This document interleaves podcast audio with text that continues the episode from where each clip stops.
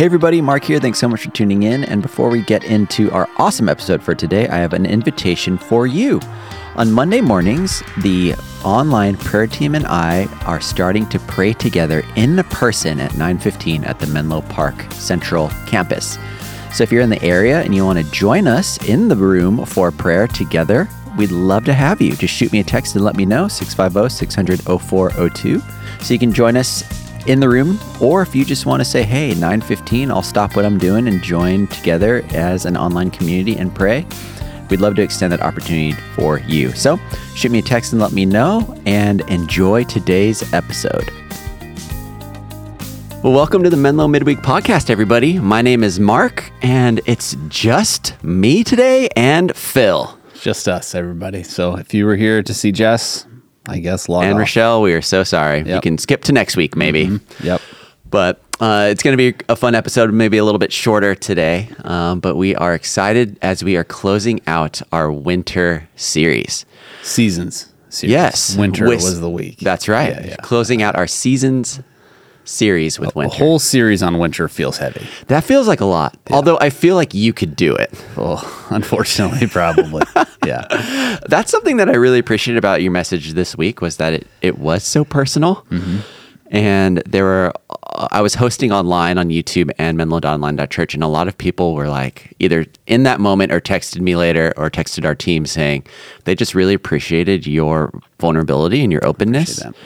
And it reminds me of a story that I've heard from Brett Corton. He is our Next next, gen. Gen. director. Shout out. Friend of the show. Yep, friend of the show, great dude. Um, he was in seminary at Fuller and was taking a class on sermons, and he had to write and give a sermon on Sabbath.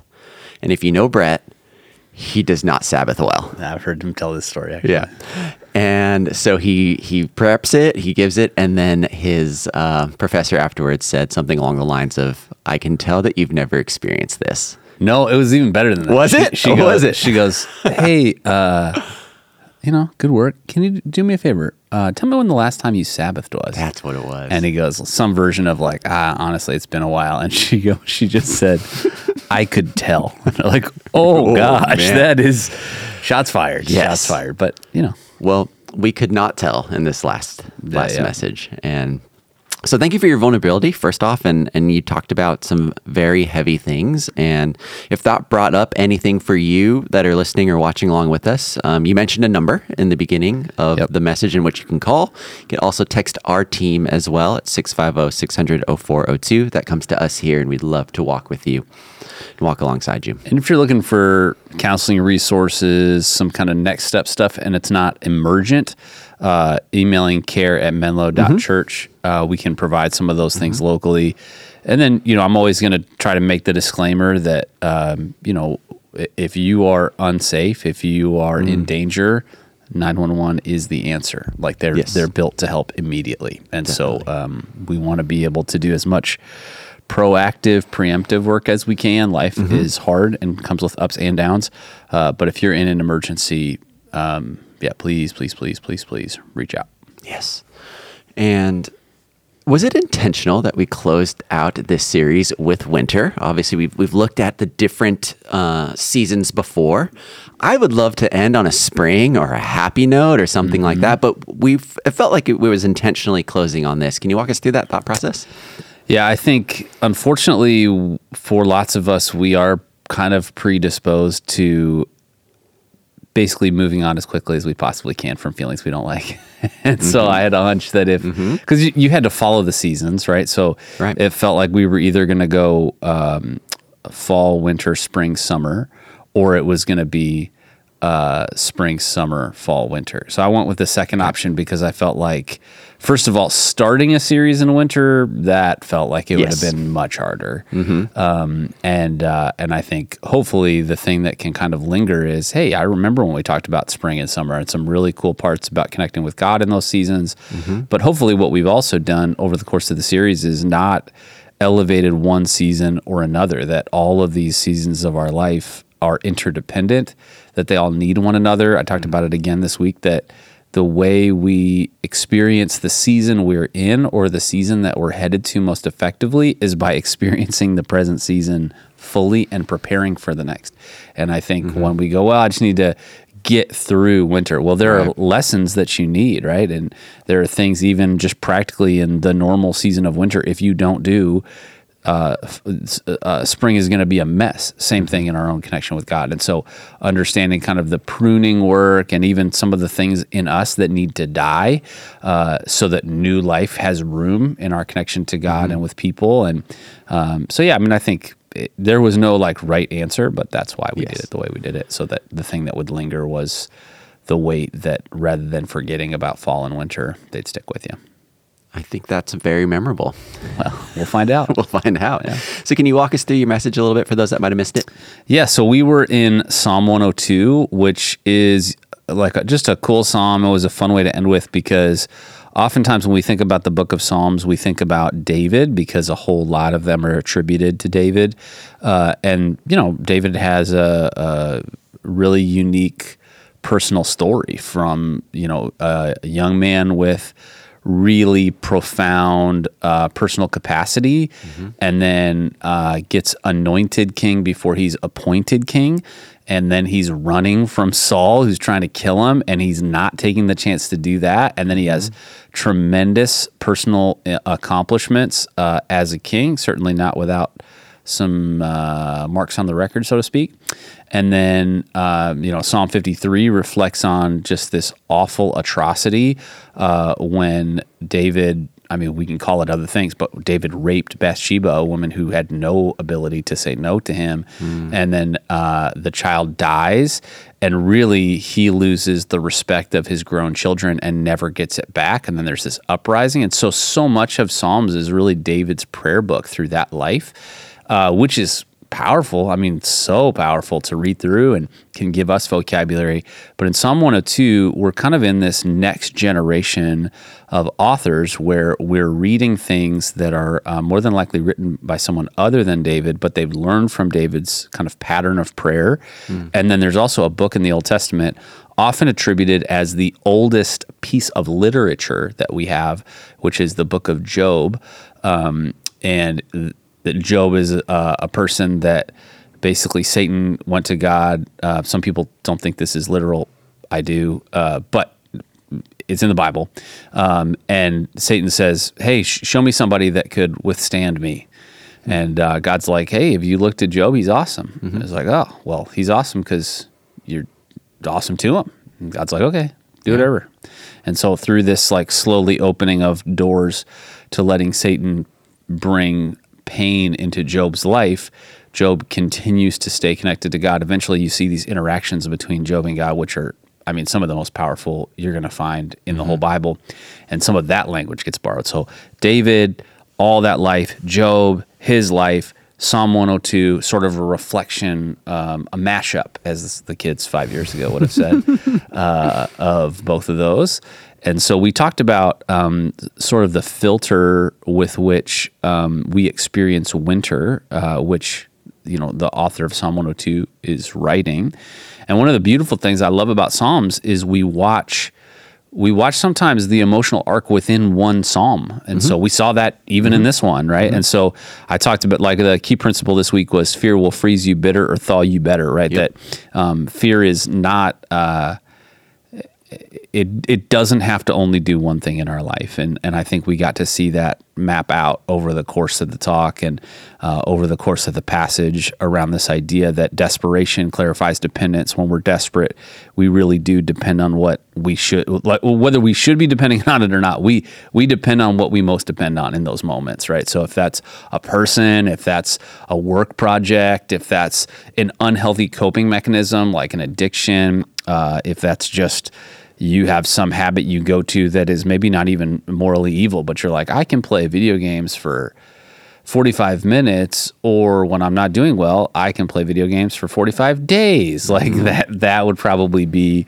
one of those things. Like you're depending on that too much. People in your life, probably at times, if you depend on them too heavily, you know, sometimes we use the language codependent, Right. that we become dependent on one another's mental well being in an unhealthy way. Talked about awareness changes our appetite, that really what we hunger for is based on how we see our current situation. And so we can work backwards from what are you desiring most in your life to, man, what is it? Um, what is it that I'm most aware of in my spiritual season? And then that humiliation creates humility, whether it's humiliation that we brought on ourselves through our actions, whether it's uh, humiliation circumstantially, maybe it's humiliation through something absolutely horrible like abuse. And I certainly can relate to that. Um, but there is humility that gets cultivated in us, sometimes for the better, sometimes for the worse. But understanding all those things kind of God uses uh, in the midst of um, in the midst of our spiritual winter, and and I think winter maybe more than any other season. We talked about how uh, we want to believe in those moments we get stuck, we get trapped into the cycle, and we go, "This is going to be forever, permanent." We say, uh, "This is you know everything I touch is dying, pervasive." And it's all me. I'm the problem, personal. And so permanent, pervasive, and personal, those are actually lies. They're not true. Mm. Um, and understanding that kind of we train our minds that as those lies start to come up, we can say, okay, Jesus, like I'm. I'm believing some lies about this season with you right now, and I need you to give me freedom. I need you to tell me the truth. And sometimes that's getting other people in our lives to tell us the truth. Yeah, mm-hmm. you know that's not true. You know it's not going to be like that. But right. so, uh, thirty thousand foot. That's kind of where we were this week. It's a lot. Mm-hmm. It's a lot. And I, I really resonate with the not wanting to stay in this winter season or wanting to skip ahead or right. just look at the good parts of David's life and kind of skip over the stuff that I don't like or yeah. see the David you know, probably wanted to do that. The I'm sure he did too. Yeah, maybe Job as well. Right, and right, so um, for those that are are that want to wrestle more with texts like that, what encouragement can you give them? How can we read those challenging texts well? Yeah, so if you don't have, uh, as you're studying passages like Psalm 102, if this is new language for you, and and candidly, I think what you just described is pretty common, mm-hmm. right? Like mm-hmm. even in church, we don't. Right. We're kind of like eh, we're going to do a series uh, starting in just a couple weeks for summer called the the rest of the story, and we're going to talk about kind of the way we a lot of us learned stories as kids, which we learn them the way that kids can learn things, mm-hmm. but then as we grow up, we learn like wait a second, yeah. Noah's Ark was not just about this cute wooden boat with animals on right. it. There was a global flood that wiped everybody out, or not, or maybe, or uh, mm-hmm. and so uh, I think I think um, yeah, there's a lot to it. I, I do think that.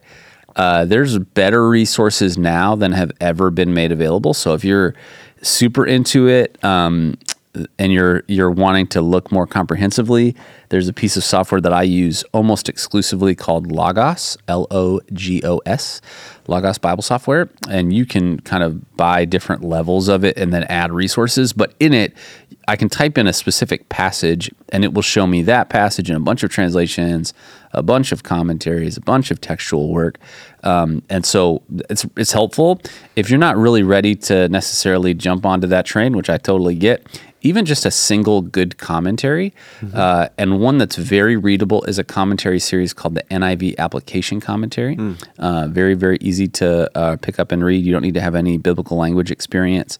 Uh, and then there's a couple books that um, are probably just helpful. They're challenging, right? One's called The Difficult Doctrine of the Love of God by D.A. Carson, and it's that you're like that sounds heavy. It is. Uh, Doesn't sound like a light Friday night. Read. Right, right. But I just think that there is. Um, I think there is this moment we have where um, we sort of think like, well, God has to be like, and at the end of that sentence, we have shaped God into our image rather than the other mm-hmm. way around. And uh, I grew up in a Southern Baptist church, uh, and I had a, a very good experience relatively so in that church, but um, we really did not get a lot of spiritual formation. Uh, and so when I went to uh, undergrad and was exposed to ideas like Reformed theology and Calvinism, um, it was the first time I'd ever heard that, and it was really hard. Mm-hmm. And there were times where I just kind of had to wrestle with God, like God, I don't like this. I don't, I don't like what this means. Um, and it doesn't mean that everybody has to hold to that stuff, but I think we have to examine that stuff. And so sometimes those can be resources to help us do that. And I think it gives us portals into the seasons of winter in our spiritual lives. Yes. And we've talked about deeply formed life. I think a couple times on the podcast so far during this series, Rich Villodas. Th- If you're wondering how do I navigate hard stuff in my life, that's a great book.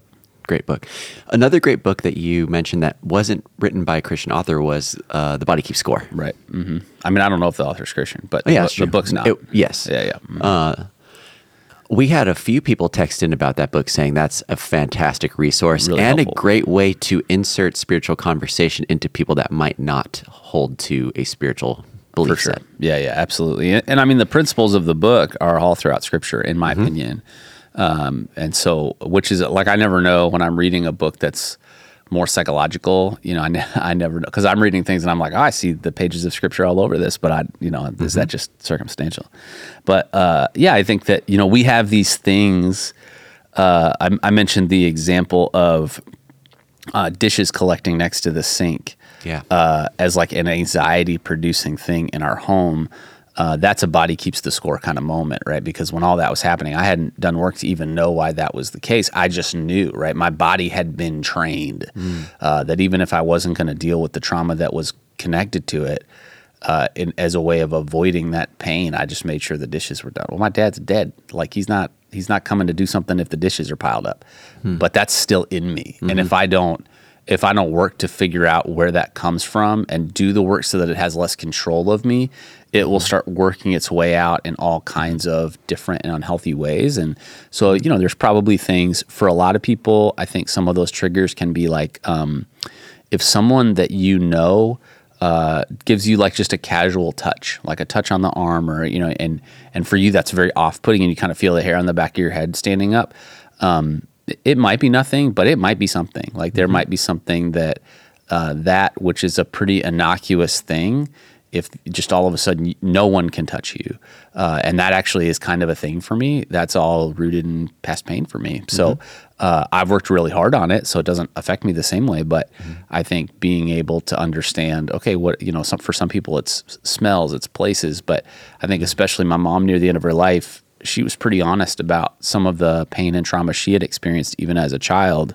Um, I remember calling her after I did a bunch of therapy with my, from stuff from my dad, and I just apologized and I said, "Ma, I think I've been pretty hard on you in my own head and heart through this process because you didn't leave or whatever." And uh, I said, "You know, I, I think what I've sort of failed to realize is that I was, you know, I, I was there for 18 years and you were there with him for 50 something, you know."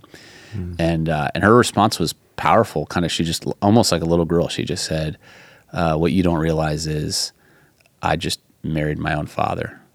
Like she had a type, you know, and that was what she was sort of trained into. And it, she she never really got super deep into it, but it was pretty clear that she had experienced trauma as a kid through some of that same stuff. So, um, you know, for her, she felt like, well, I don't want to get care, I don't want to get therapy because I'm too old for it. And you know, it's fine. I got it going. Like we're good. I, nobody can tell. And the hard mm-hmm. part was like everybody can tell. You know. And I think as more people get like do get aware of the need to do this work, you become it's like a, a kind of a superpower. You like start to see people and you're like, oh, that's yeah, that's masking behavior. Like I wonder what's mm-hmm. going on with that person. And you're not like I'm not shaming people. I'm just hopefully going to get an opportunity to find out what's under the hood and mm-hmm. point people to care because it's way easier to live life without those burdens and without that baggage than living it with it. But for very very few people, um, unfortunately, even with as much mental health as we've taken steps towards, do we actually see that working? No. What do those people out there that might not have firsthand experience with trauma or on the, on a scale of very traumatic to not maybe lean towards that side, what should they know about trauma? What do they not know that you wish that people knew? Yeah, so uh, you, you clarify, which I appreciate. Everybody's got ex- everybody has experience with trauma. I think I I used the language this weekend: uh, capital T trauma, small T trauma. Yep. Um, big T is kind of some of the stuff I've talked about from my childhood. Small T could be like, uh, and I've got some of that, but it's all sort of clouded. Um, but small T trauma could be like, uh, my parents never came to a sports game, right? And so, yeah, nobody ever hit me. Uh, but trauma has been described as either uh, something I deserved that I didn't get, or something I got that I didn't deserve, right? And so, I, I think it's part of it is just like understanding the stuff that you have in your own life, um, because I think then we can express genuine empathy to other people, even if what they've gone through is different. It, there's not this illusion of like, yeah, but I'm pretty much perfect, which is, I think sometimes like, how was your childhood? Incredible. It was the best. Like, uh, I mean, it might have been awesome, but there's stuff all of us have to explore because we're broken people in a mm-hmm. broken world with other broken people that love us deeply and are doing their best. But uh, I, I think it doesn't it doesn't disqualify. It doesn't. It's not disloyal to your parents.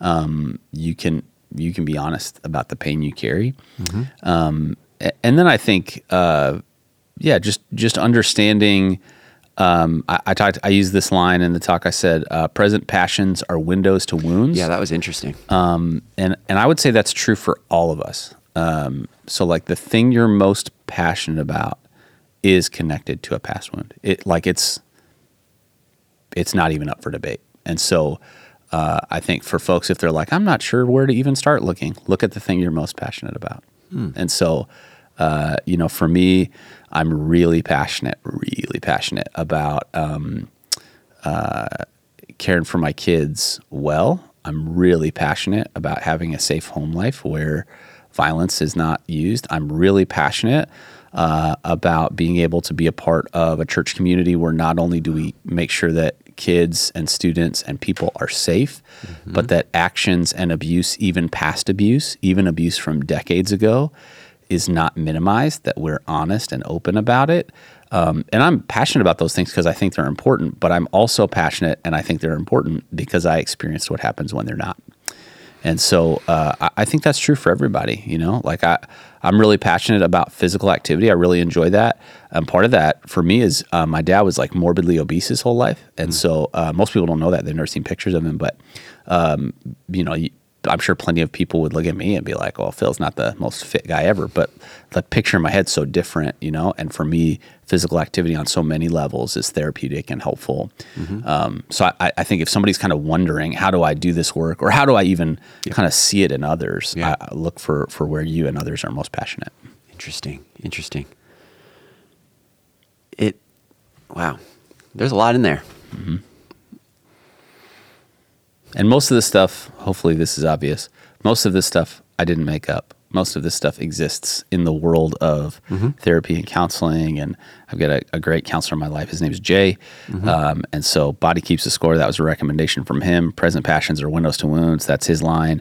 Um, three Ps, he exposed me to those present, per- pervasive, and permanent. So, mm-hmm. um, you know, just want to. yeah. I, I didn't instantly become a biblical counselor this weekend. So, if we can start with maybe acknowledging things, you said there's some, you just kind of mentioned as, in passing just examples of what could be triggers or seen as trauma. Something as simple as dishes, something like avoidance, or maybe um, ordering too much shopping off Amazon, stuff like mm-hmm. that. How can someone take self inventory and how if if someone if we can all get on the same page and say, okay, yes, our baseline is everyone has experienced trauma, whether that's big T or small t. How can we examine our lives now to say, okay, let's acknowledge the places that we might be showing signs of this, and then we can get deeper from there? Yeah, I mean, I think that the three places that are probably easiest for us to find excess in our moment, mm-hmm. one would be our spending, right? So if you, and, and, a lot of people are like just even too scared to look at their spending. We go like, I don't make enough money, and they're like, uh, maybe. Mm-hmm. Um, but I think look at spending and see are there things that are disproportionate, right? And are there times when they're disproportionate? Like, hey, for whatever reason, late at night, I always eat a bunch of really terrible food that I order on DoorDash there's a clue, right? Like that's probably yeah. something. Is there yeah. loneliness? Is there uh, some compensation that's taking place? Is there something that you're putting in a bunch of energy to not think about or to sort of power up throughout the day that as you get tired at night, that resistance level goes away? I think the second one of those is calendar. Like, are there things on your calendar that are disproportionate? For some people, that might be just performance, right? It might just be, oh, you're working 60, 70, 80 hours every week, and your calendar shows that. That is probably a warning light, right? What is it in mm-hmm. your personal life that you're trying to avoid? What relationships are you scared of? What are the things that are maybe putting you on your heels that uh, this sort of overperformance level feels like a safer option. Um, and then I think a third one that has never really existed like this before. Uh, if you don't have the screen time feature turned on on your phone, turn it on, and then just look. Um, maybe just call it on a weekly basis to say, uh, where am I spending my time on my phone? And uh, if you go, hey, I'm, I'm spending whatever eight hours a day on your phone and i'm not applying judgment like what is the answer you want you know if, mm-hmm. if you want to spend eight hours on your phone go nuts but look at where you're spending that time and i think for a lot of people it's like well i spent six and a half hours on tiktok you know i spent yep. uh, five hours on instagram and and i think it's the it's really just the internal examination to say what is it that i'm finding in that that's soothing me mm. um, and you know, there's a line um, that every every cho- every choice to sin is the choice to satisfy a righteous desire in an unrighteous way. And I think when we see these patterns in our life, hmm. the work isn't to shame ourselves. The work isn't to say, "Well, I better stop doing that." The work is to say, "What is it that that that who I am needs? Like what is the God-given desire inside of me?" and what is a more honoring way to God and to me mm-hmm. to satisfy that desire than this pattern that I'm choosing right over here. And it's not going to be linear. It's not going to be like yeah. I figured it out. Now it's all done. It's going to be finding communities. That's why things like AA exist. Like mm-hmm. it's going to be finding groups of people that can um, you can be honest and clear and direct with. Um, it may be through initially a counselor that may feel safest to you, but um, continuing to hide and hope it's going to get better on its own, you're going to discover it won't. And what about the question of that's just what my life is? My that's just how it's been. Um, I've never known anything different. That's just who I am. Right. I, I'm a person that does this. How can we encourage if someone is looking under the hood and saying, "Ooh, maybe now I'm I'm acknowledging there might be some warning signs there." What's a great first step or a couple steps to take some action to say, you know, my life has been this way, but it doesn't have to be. Yeah, totally. I mean, I, I know this is going to feel a little self serving, but I, I would say, like, actually show up to church. Um, hmm. Like, I think that there's uh, the, the sort of like touch therapy of shaking somebody else's hand, of being in the same physical space as other human beings, mm-hmm. um, of like having that small talk conversation that I think we've all convinced ourselves is unnecessary, but it's sociologically very necessary actually I think those that that could be a great first step, but I would just say take a step, right? Like mm-hmm. if God's kind of waking up in you, you know, the Bible uses the word conviction spiritually. If you're not a follower of Jesus, we would talk about regeneration that God is bringing in awareness. Um, you know, sort of like fan that into flame. If that's church, great. If that's continuing to listen to the podcast for a little bit till you kind of get your seed legs under you, fantastic. If that's going and talking to a counselor, very in favor of that. If that's spiritual director, awesome. My, my encouragement would be don't do 20 things that you're going to fail at all 20 of in two days. Do one thing. Do just just make one choice and know. Uh, one of my favorite passages in all of Scripture, Jesus says, "The thief comes to uh, kill, steal, and destroy. Mm-hmm. Uh, I've come that you might have life and have it to the fullest." And uh, I would say that that abundant life that Jesus was talking about whether you call yourself a Christian or not, if for a long time you've gone, well, this is just who I am. You know, this is this is always going to be my hangup. This is going to always be my addiction. This is going to always be the way I see that person. Um, yeah, I guess my prayer is that that God could break that that that sort mm-hmm. of personal, pervasive, permanent lie um, because they're not true. And the season of winter spiritually for you is not supposed to be the season forever. Um, but for a lot of us, we never get out of it because we don't think it's possible to get out of it. Mm. And springtime's always there. Always there. But if you don't do the work now, spring will be a lot messier. Yeah, and we know it. We've watched people do it. We, mm-hmm. watched people where they come out of a, a, difficult season. You know, I always think about it pragmatically of the people that like win the lottery. You know, like they're just in the absolute pits financially often, and then they get a lottery ticket and they win, and how like the statistics of what happens to those people. Forget yes. bankruptcy, uh, whose lives end mm-hmm. because they were not creating healthy rhythms. Like you don't just need uh, the sun to shine; you need the infrastructure so that when the sun is shining, you can grow spiritually. And a lot of us don't spend the time to do that. Yep. Yep.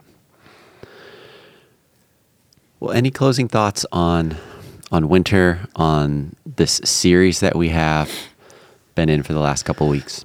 Yeah, I mean, I think again, I hope people hear um, over and over and over again that seasons are temporary.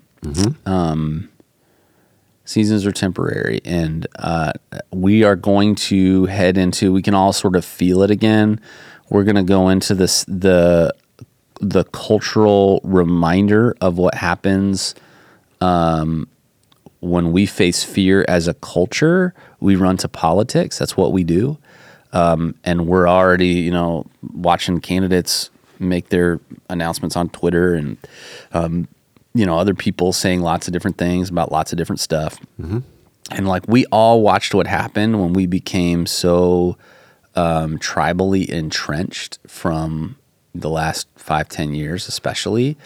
Um, and I would just say uh, that's an unhealthy coping mechanism too. You know, we should have political convictions, especially if you're a follower of Jesus. They should be informed by your pursuit of Jesus.